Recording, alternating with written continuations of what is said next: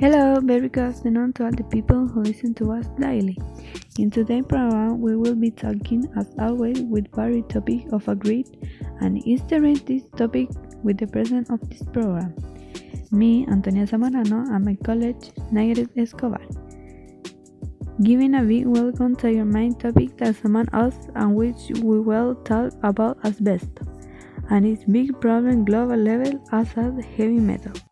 Today we will be talking about four points regarding asbestos that they will us to collect information.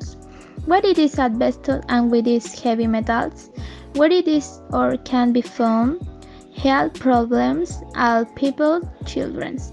And we will specify on heavy metals lead, which is one of the best known and the most polluting. Primero que todo, el asbesto es un mineral que durante muchos años se utilizó como material de construcción en diversos países, incluido Chile. En la composición de este material de construcción se presentaba una gran cantidad de metales pesados, los cuales provocaron grandes problemas en la salud de la población general, debido a sus grandes índices de toxicidad y persistencia en el medio ambiente. Entre los metales pesados se encontraba el arsénico, plomo y mercurio los cuales se encontraban en forma de polvo, siendo fácilmente respirados por las personas en contacto. Para profundizar sobre cuáles son estas grandes cantidades de metales pesados que contenía el asbesto de construcción y sus respectivos nombres, mi colega nos explicará y contará al respecto. Los metales pesados que se ven involucrados en la situación del asbesto son el arsénico, que se eleva a 43,9 miligramos, cuando el límite aceptable es el 5,5%.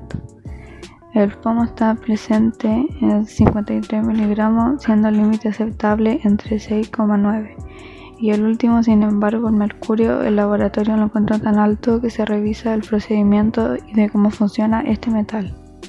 Esta información no la tenía la población y debido a esto el asbesto fue utilizado en múltiples productos comerciales, frenos de automóviles, materiales de yeso, techumbres, entre otros, por ser un material fuerte y resistente al calor.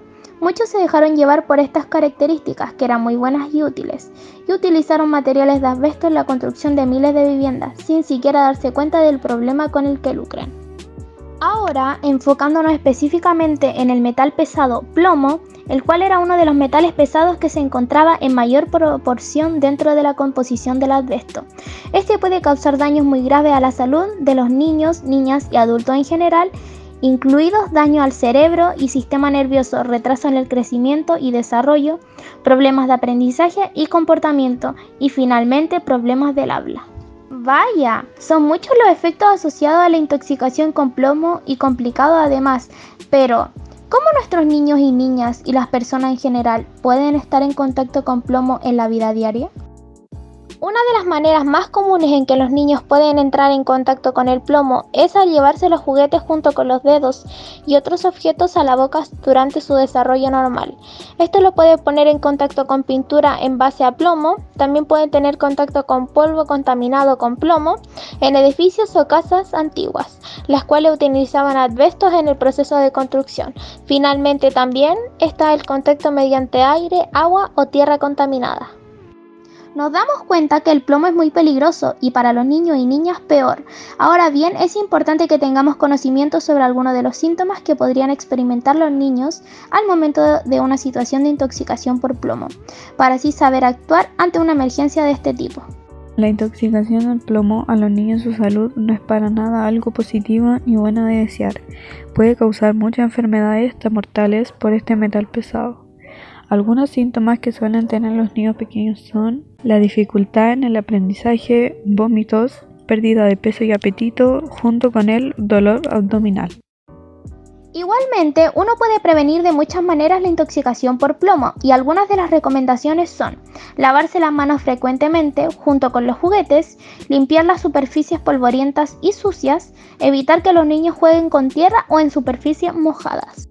El asbesto en niños a muchas madres y padres de Leoper que pueden llegar a causar a sus hijos y a cualquier persona, adultos de la tercera edad y niños pequeños son los más afectados por este metal tan tóxico.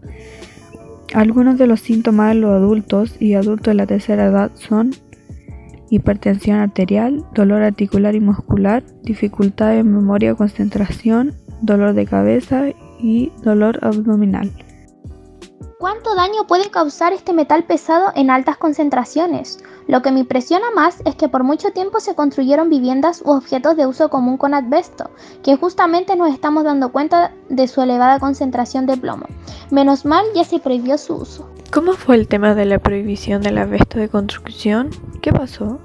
Algunos temas interesantes que van ligados al asbesto son su prohibición, que finalmente llegó y se dejó de ocupar este tóxico material en 2001, dejándolo fuera de material de construcción y de todo lo que antes solía fabricarse con este mineral.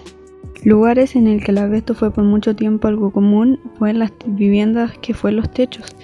Estos estaban rodeados por los techos, los que se encontrarían a lo largo de los años por su uso o por no renovarlos, estando al aire causando mucho daño a las personas de las viviendas y muchos de los habitantes sin siquiera se daban cuenta de que estos se encontraban asbesto en sus techos y de que esto era algo obviamente muy problemático para ellos mismos. Llegamos al final de nuestro programa Los Asbestitos y solamente nos queda despedirnos a ustedes y agradecerles por su atención y escucharnos. Recuerden de que hasta misma hora, todos los viernes por la mañana, nos vemos con nuestras nuevas investigaciones especiales de cada semana. Nos vemos para la próxima con algo nuevo y más interesante que seguramente les encantará. No olviden de recomendarnos temas. Adiós asbestitos, nos vemos para la próxima y recuerden escucharnos los viernes con nuestros temas especiales y entretenidos. Cuídense y asegúrense del COVID. Besitos.